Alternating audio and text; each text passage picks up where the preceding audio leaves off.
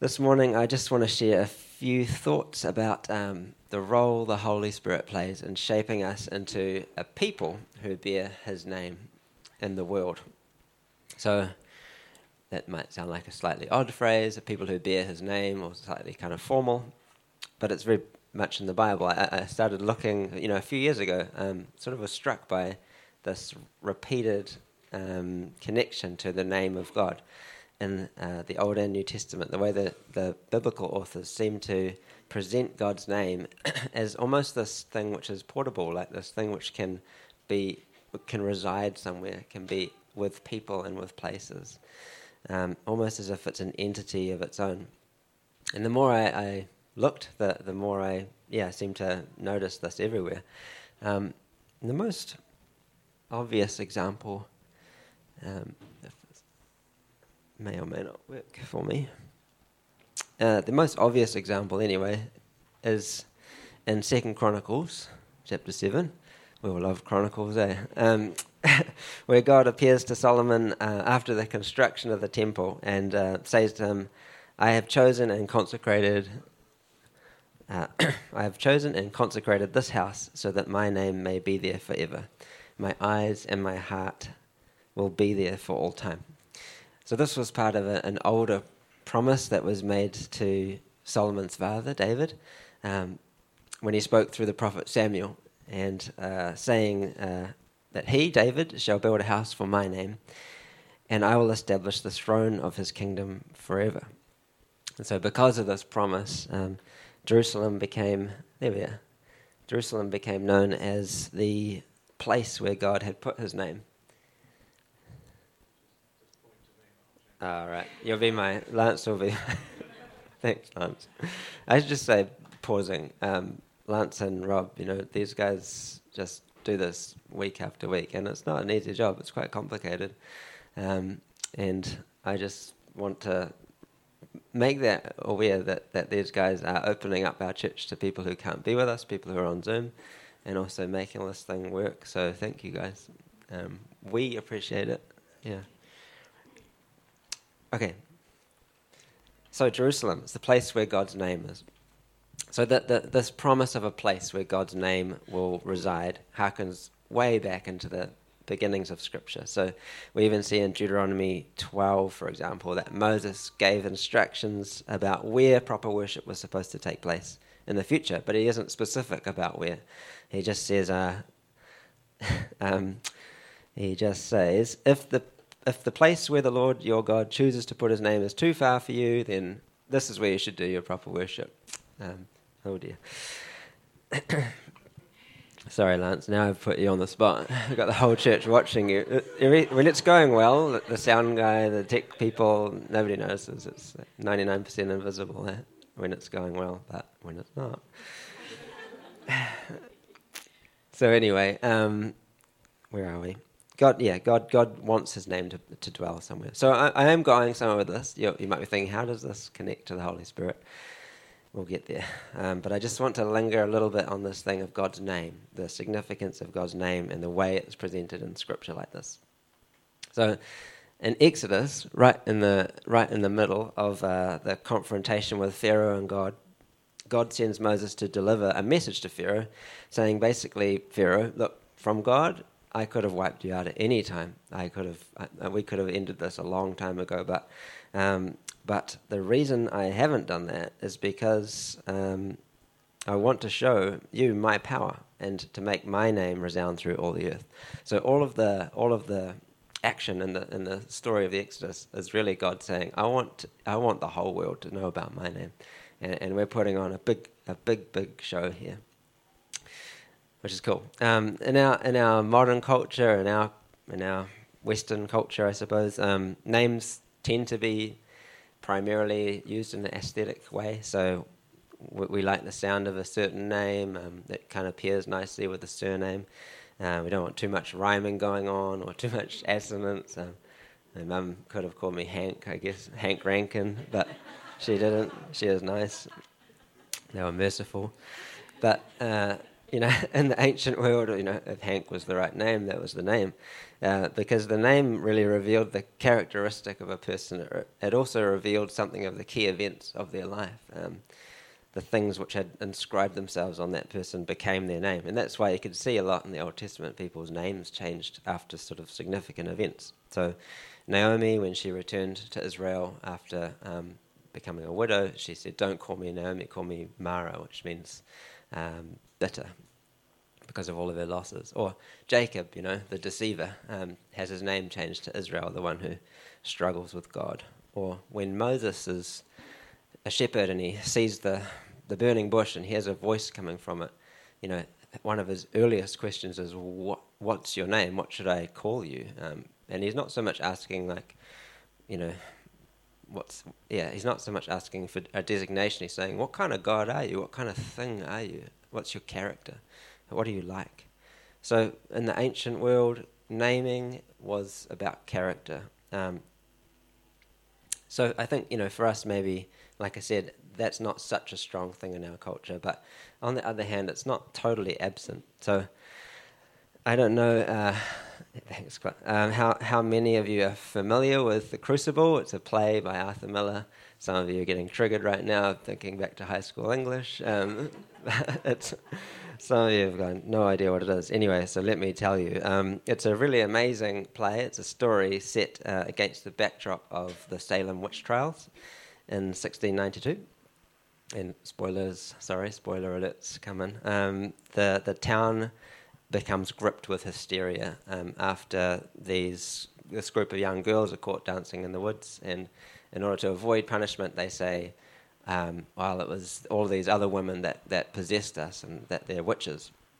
And so they accuse the, these other women in the village of being witches in order to shift the blame away from themselves.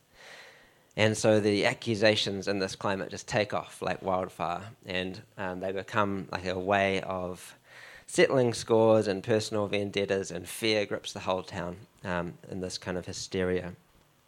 And the whole justice system ends up becoming completely distorted as innocent people are, wrongly accused and convicted. Um, and nobody ends up being brave enough to speak the truth because anyone who speaks out against it gets labeled a witch. So it's a bad situation. And um, towards the end of the play, the, the protagonist, this John Proctor, has been falsely accused of being party to this stuff, to witchcraft, and he's in jail waiting execution. He won't confess to it because he knows that he has not been involved in it at all. Um, but the, the judge and the lawyers and the accusers all come to him and say, Look, if you just confess, then we'll, we'll make it all go away. You don't need to go to the gallows. All you need to do is say that you've been involved in this, and we'll make it all go away. So they eventually wear him down to the point where he confesses to this crime which he hasn't committed. But then the judge says, Great, now I just need you to put your name on this piece of paper so we can put this up in the village square. And at this point, Proctor just explodes in, in rage, um, this exasperated rage, and he refuses to sign his name, even though he's already confessed.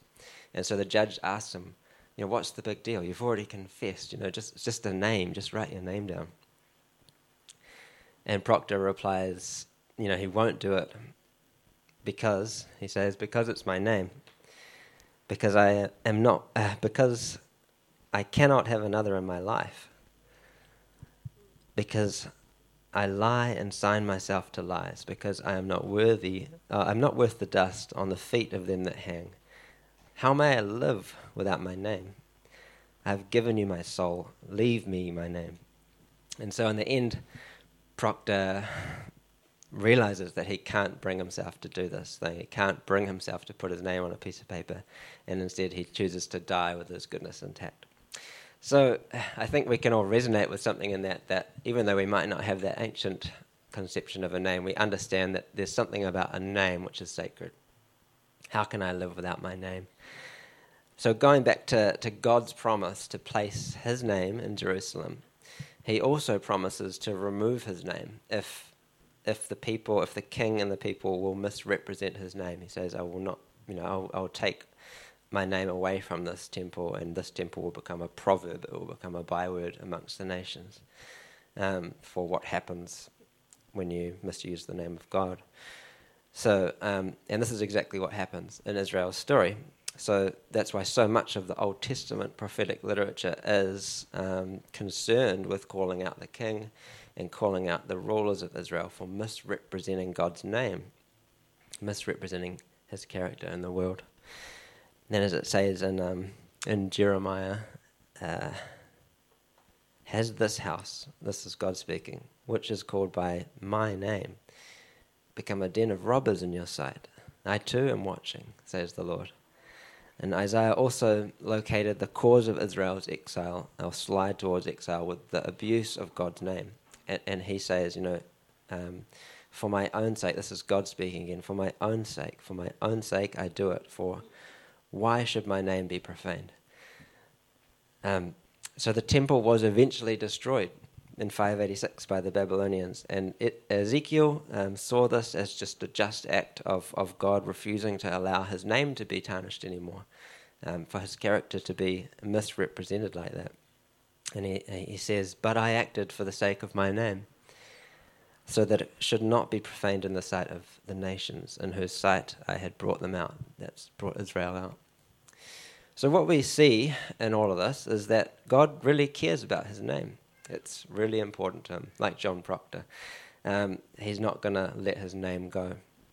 And it's not because he's an egomaniac, it's not because he's an angry God or anything like that, but because uh, his name represents who he is to the world. His, his name is his character, it's his reputation. And um, he, he gives it to his people to look after. And in the book of, of Numbers, chapter 6, verse 22, there's this famous priestly blessing, which we probably all know really well now because of that song. Um, but it goes, "The Lord, you know, the Lord bless you and keep you. The Lord make His face shine on you and be gracious to you. The Lord turn His face toward you and give you peace." Um, so this is something that that the Lord spoke to Moses about, the, telling the priest to, to pray this blessing over the people. But the very next line, um, this is the reason. It says, so they shall put my name on the Israelites, and I will bless them. So, this blessing is about inscribing the name of God on the people. And as my, you know, as my, I, I don't like to use my kids in all sermon illustrations, but I'm doing that, aren't I? Um, as my kids have started to grow up, it's been kind of funny watching them reflect my quirks and my facial expressions back to me. I see them doing things like Francis is always, you know, talking with his with his eyebrows going up and down like this, and I'm like, ah, oh, that's what I do. Um, just the way we, we start to mirror each other as as our faces spend more time looking at each other. Um, you know, the more time we look at each other, we start to develop this shared familial likeness, this you know, these family traits and this sense of kinship it's through these habitual practices of just seeing each other across the table. And I think God works similarly with us. You know, the more we the more we turn our face to Him, the more we see His face turned to us, we begin to start taking on the likeness, uh, this family likeness. And we experience this, you know, in our devotional life and in our worship as we as we open ourselves up to God and say, "Here I am. You know where I am. I've got no secrets that I can hide from you." We, we open ourselves up to God and His face shines on us. And Paul, you know, describes this as the kind of new covenant worship. He says, um, in the next slide, he says, We all, us all, who with, with unveiled faces contemplate the Lord's glory, are being transformed into His image with ever increasing glory, which comes from the Lord, who is the Spirit. So there's a picture of, of new covenant worship. Um, so you may still be wondering, after all of this, what's this got to do with the, the Holy Spirit? What's the connection between the name of God and the Holy Spirit? Well, it turns out the two the two are very deeply entwined. That when when the when the Spirit was poured out at Pentecost, um, and when the Spirit was poured out on the crowd at Samaria, when it was poured out at Cornelius's house, every time the Spirit is poured out, um, people become incorporated into God's family. they become the people of God. They get welcomed into the people of God by the Spirit. And they're not just any people, they're, they're the people in whom God's personal empowering presence lives. They're the, they're the people who carry God's name and the people who carry God's character in the world. And this is the work of the Spirit. It's, it's the Spirit which, which puts the name of God in us, it's the Spirit which inscribes His name on us when He's poured out on us.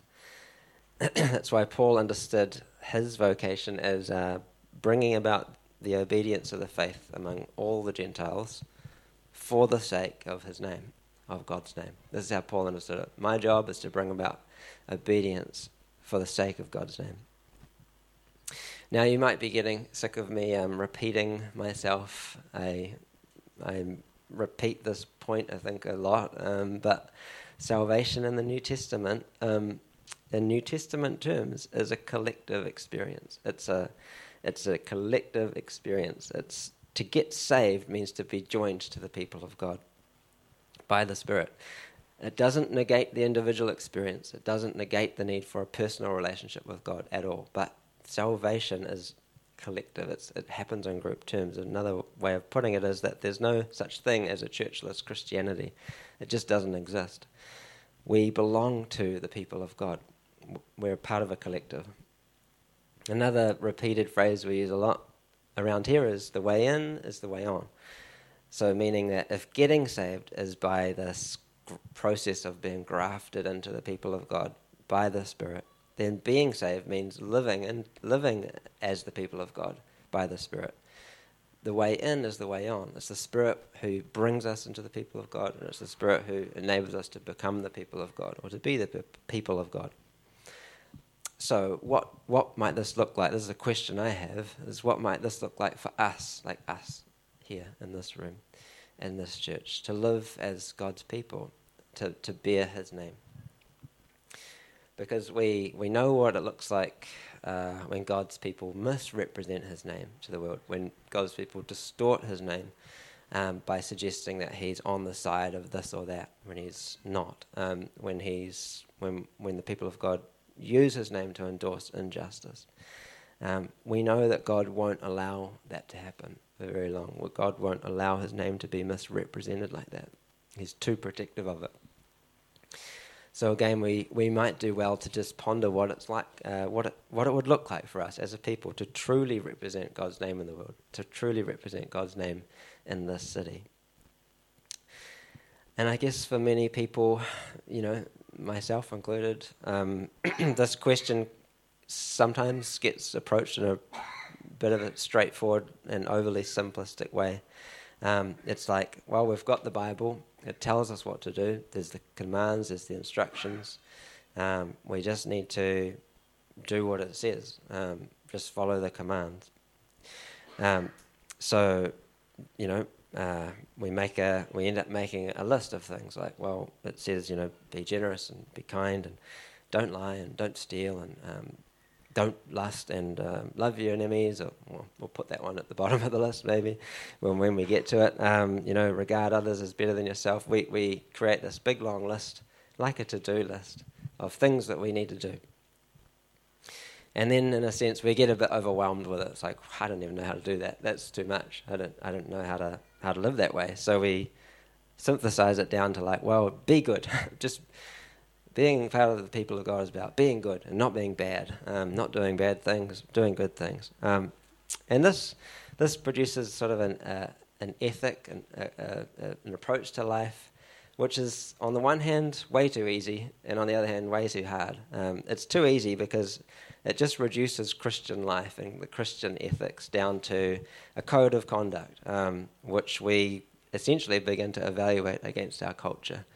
When we talk about what being good is and what being bad is, it becomes quite cultural and what's acceptable. And on the other hand, it's too hard to live this way because, um, yeah, uh, when we think of the New Testament, we think about being the people of God as a, as a set of rules which we have to keep um, like we find it pretty hard to mandate loving the unlovely or the unlovable. Um, how do you make yourself not seek vengeance? How do you make yourself prefer one another's over yourself. These are not things that you can just conjure up by gritting your teeth and trying harder. Um, so it's not a to do list. And when we do that, I think we trivialize the, the commands of the New Testament as sort of mere ideals. We, we tend to think, well, they're so impossible that we we're never actually ever going to do it. So let's why bother? You know, um, it's too hard. So let's give up now. Um,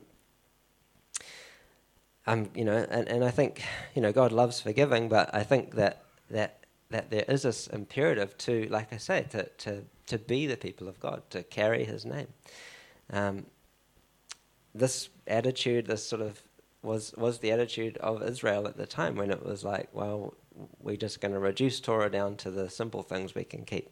It didn't produce life. Um, so the Old Testament's really clear that, that, that God's intent with His commandments was for His name and His character to be revealed. So His people were supposed to be these, have the hallmarks of God's character.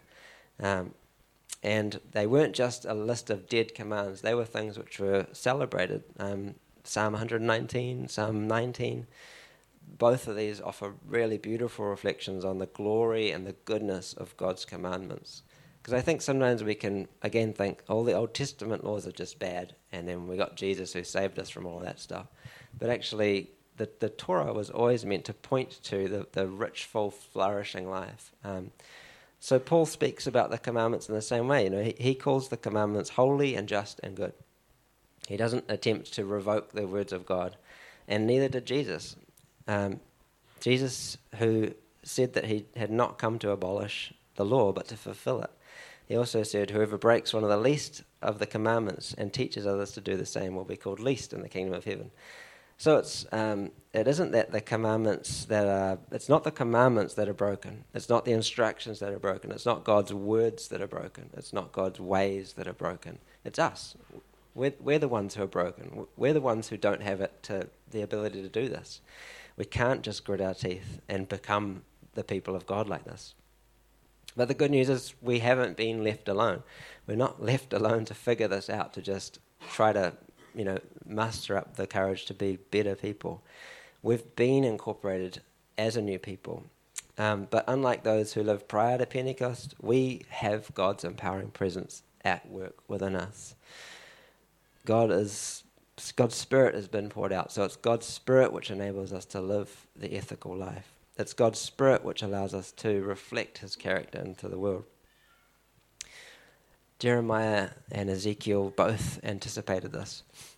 Both of them used the same metaphor, the same image of uh, a heart or a kind of heart transplant that needed to happen to describe the way that God's Spirit would one day break into history and make a new covenant with his people. So the way Jeremiah talked about it was of God putting a new law into Israel's minds and hearts. He said, You know, I'll put my law in them and write it on their hearts. No longer will they teach their neighbor or say to one another, Know the Lord, because they will all know me.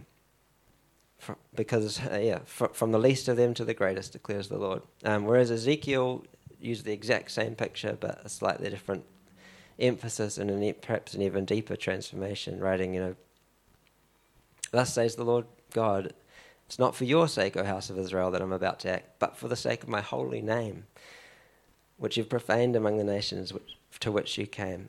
I will sanctify my great name. Um, so again, this is God's, you know, God's intention, and this is how He will do it. Um, I will sprinkle clean water on you, and you shall be clean from all your uncleanliness, and from all your idols I will cleanse you. A new heart I will give you a new spirit I will put within you. I will remove from your body the heart of stone and give you a heart of flesh. I will put my spirit within you and make you follow my statutes and be careful to observe my ordinances. So these two, these two images, um, I think, are the essence of life in the Spirit, what life in the Spirit means. And it's not merely individualized ethics, it's not just um, me and my relationship with God type ethic, but a new collective identity, which, which these prophets were speaking of. we collectively, by the power of the Spirit, carry God's name. So, and it makes sense, you know, almost every commandment in the New Testament given is in the second person plural. It's you all. It's not you individually. It's to every commandment is to you, meaning all of you. Um, so the, the commandments are upheld by us, by we, rather than by individual, individual me. Um, yeah, so I think these two images were constantly in view for Paul. I think that they were constantly in view in informing his um, understanding of the gospel. Paul was a self confessed uh, religious zealot. Um, in his former life as a Pharisee, he said, Nobody has a claim on religiosity greater than me. I've done it all, I've been there. Um, I'm a Hebrew of Hebrews, you know. He, he lists his qualifications, but then he says, you know, in all of his heroic efforts of Torah observance, none of it really mattered in, in the comparison to knowing Jesus face to face. And this is, this is still the same. Life, life in company with the triune God as the people of God. A lot of words there. So, yeah, in a way, I feel like I have said a lot and maybe said a lot to say something pretty simple, I guess. Um, a pretty simple message, really, in that, um, yeah, living living righteous lives that reflect God's character in the world is not something that um, can properly function at an individual level. It's something we all need each other to do. Um, and it's not just a matter of yeah of gritting our teeth and trying our very best to be good. And yet at the same time, it's not something that's idealistic. It's not utopian. It's actually not something which is like we can palm off and say, well, you know, in heaven I'll be a good person. It's something that, that we're called into now. Because sometimes, you know, it's easy to explain it away. It's just uh, impractical. But I think it's a flawed way of thinking. So the commandments are there, um, are not there for us to win favor with God. They don't make us, they don't make God love us anymore. They don't earn our salvation. We can't earn our salvation, it's a gift. The commandments are just reflections of who God is. And the more we see his face, the more we allow his face to shine upon us, all of us as a people, the more we open ourselves up to him, the more we just begin to reflect his character and represent his name. Which is nice. Nice and kind of easy, isn't it? It's like, hey, that's all we really need to do. We just need to keep learning how to open up to God together. now, um, yeah, Jesus Jesus kind of gave us a heads up, though, about what this would look like. He said, You'll be hated by all because of my name. so I've got really good news for this morning. Um, you'll be hated by all because of my name. That's what Jesus said. Um, and he, he spoke of Paul, when, when he was calling Paul, he spoke of Paul as an instrument to bring my name before Gentiles and kings and before the people of Israel. So Paul's job was to bring God's name before kings in Israel, and he said, "I will show him how much he must suffer for my name," which again is is good news. Um, there's this thing of um, yeah, um, even when he spoke in the book of Revelation to the church in Ephesus, Jesus writes to them and says, "I know that you're enduring and bearing up for the sake of my name, and that you've not grown weary." So, so being a people who carry the name of God also is being trouble in the world. Um, sometimes it's being trouble in the world. Yeah. um, Paul puts it really well in 2 Corinthians 15 there, yeah. Um, For we are the aroma of Christ to God among those who are being saved and among those who are perishing. To one, a fragrance from death to death, to the other, a fragrance from life to life. Same aroma, but people interpret it pretty differently. Um, but our job's not to worry about any of that. Our job is to be a people who carry his name. Our job is to keep in step with the Spirit and allow him to form us into a living picture of Christ.